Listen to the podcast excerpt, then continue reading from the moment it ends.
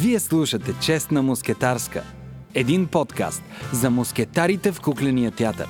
С водещ Майя Бежанска.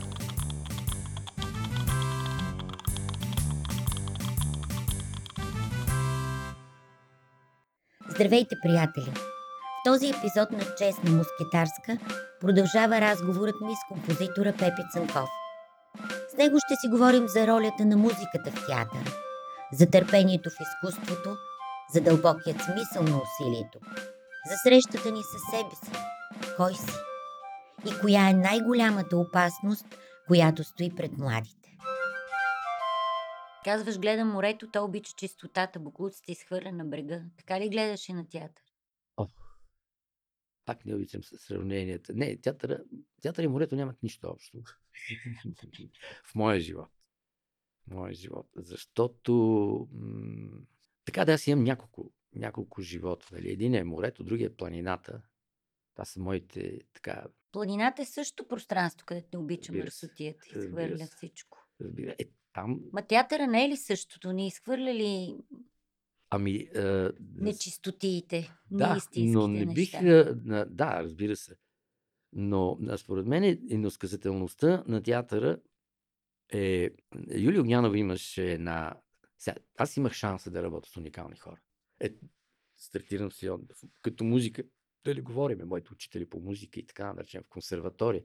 Това бяха старите зверски асове. Хора с авторитет, хора с мисъл, мъдреци, хора философи. И те научиха на не как се пишат ноти и, как, и така нататък.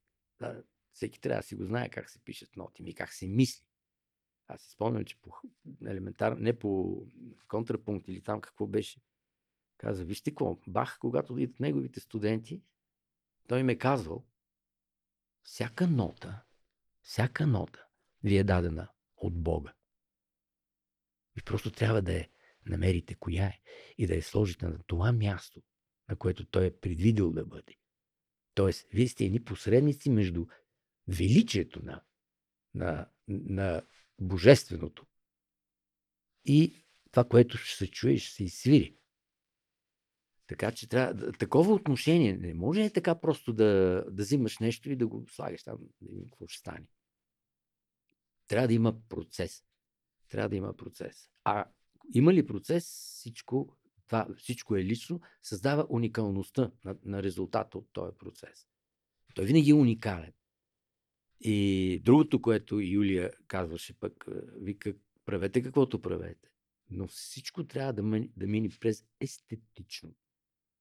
Защото естетичното на сцената води до етика в салона.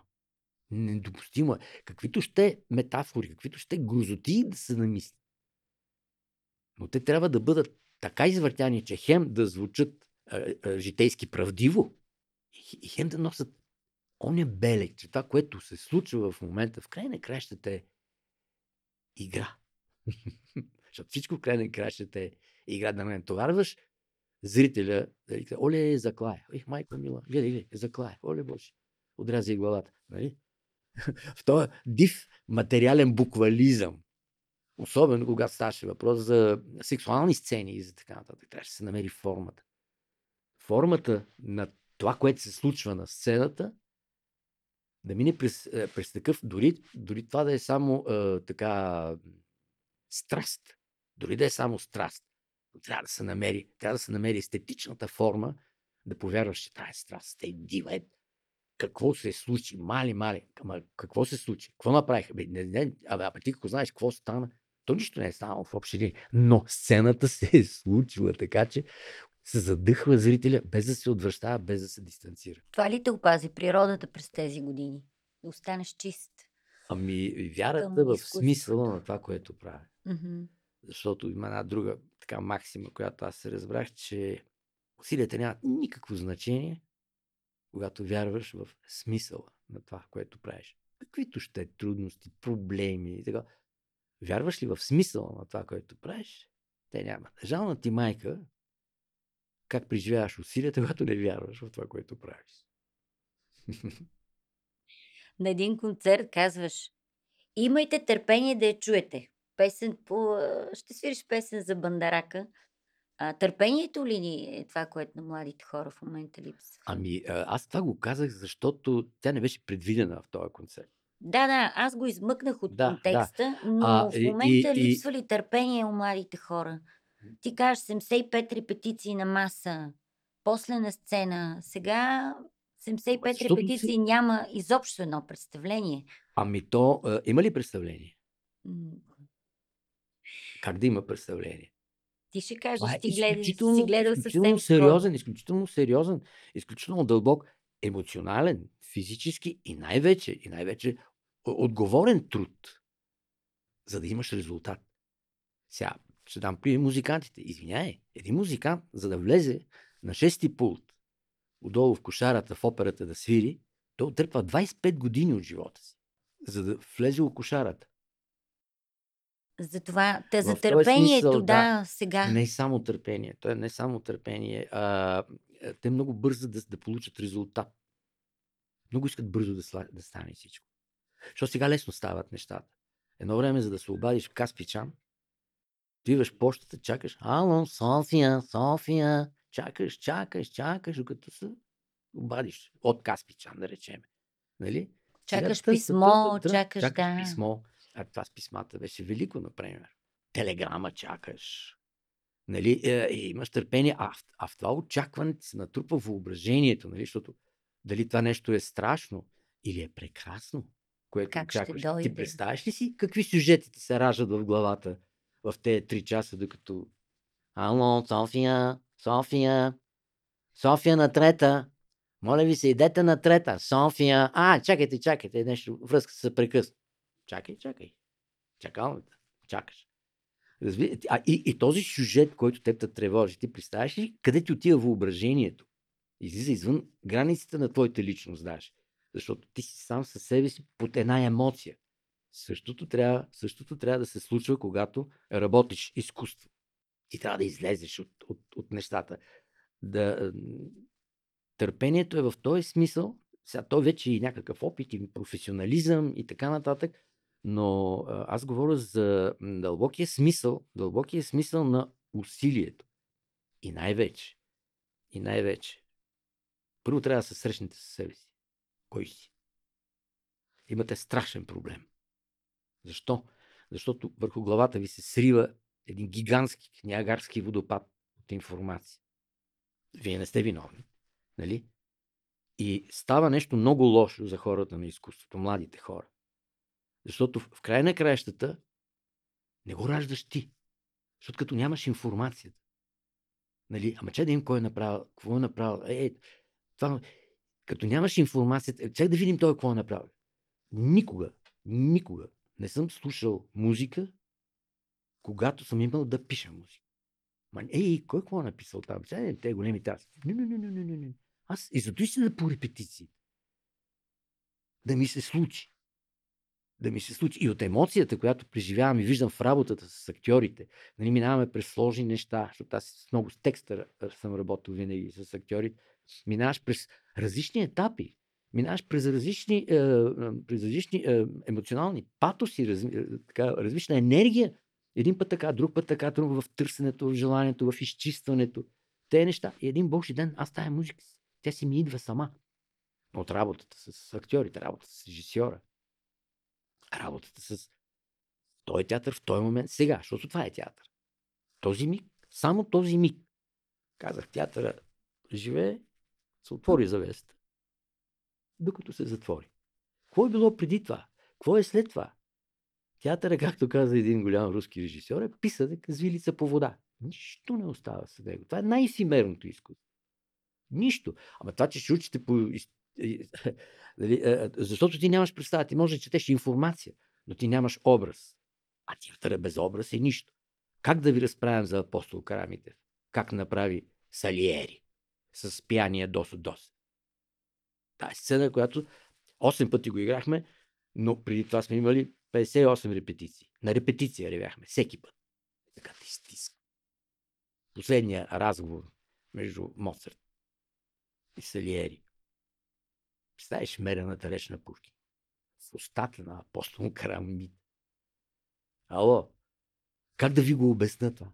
Това трябва да го преживееш само. Театър е да го преживееш. И зато и театър е ефимерно изкуство.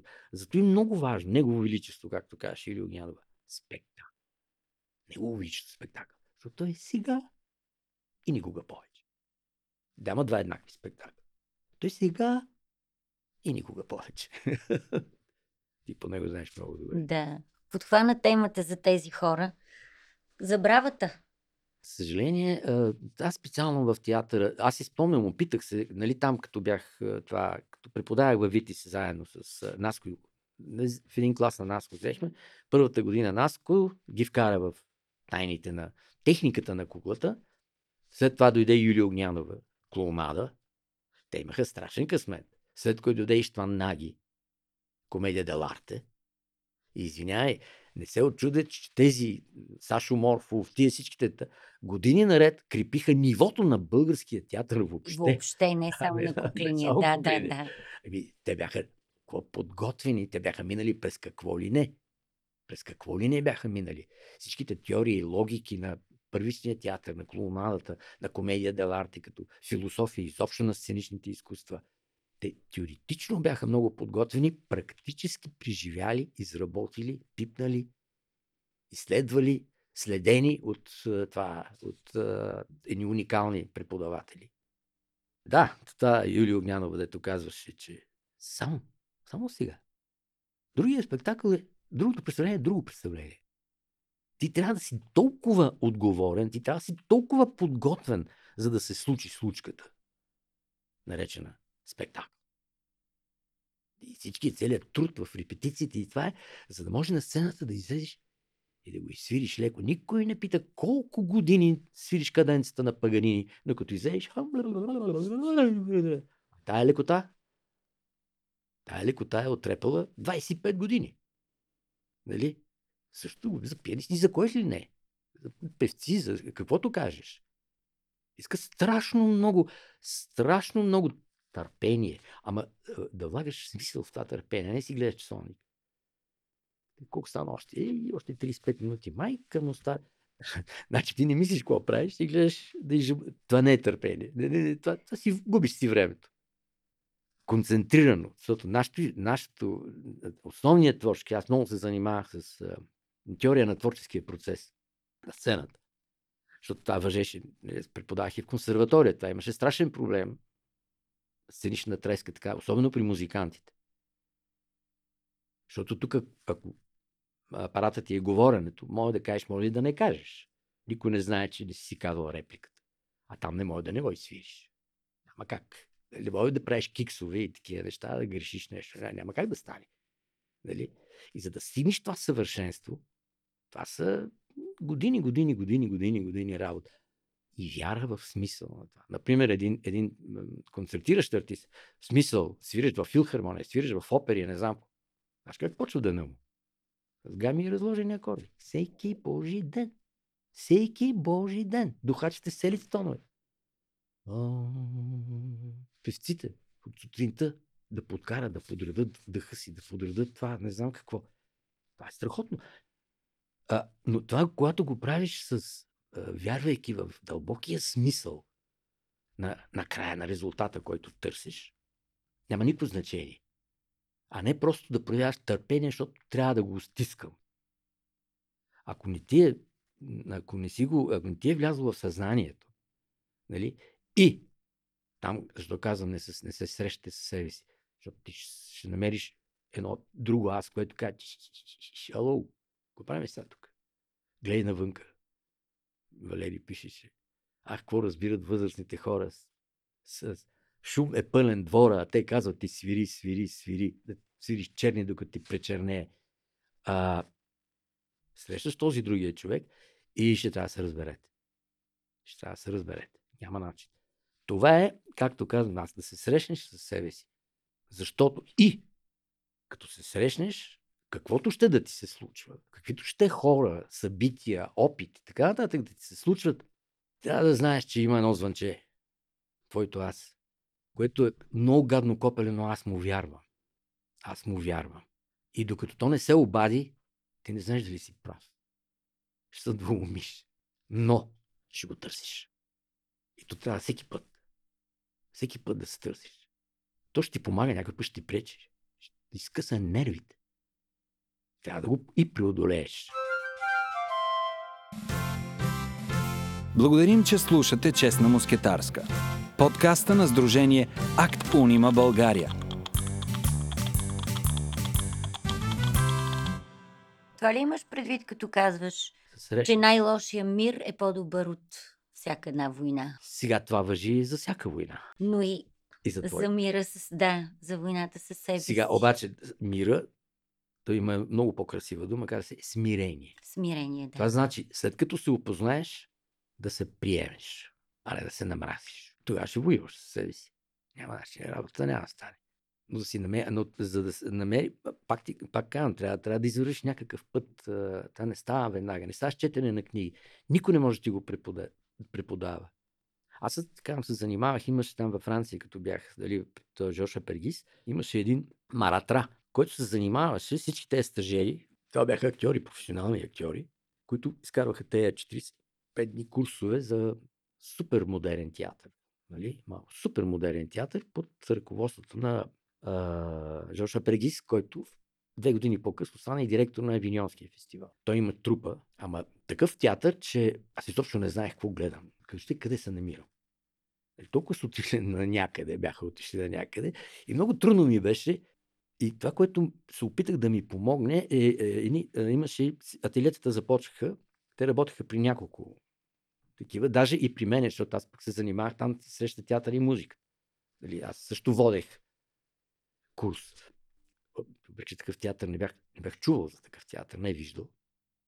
Но за да вляза в нещата, а, се чудех какво да направя и така говорих с колегите ми, те, които водеха класовете. Имаше един маратра, който се занимава с, м- казва се, диспонибилизацион корпорел, което ще рече психофизическа подготовка за творчески процес На артиста? на артиста.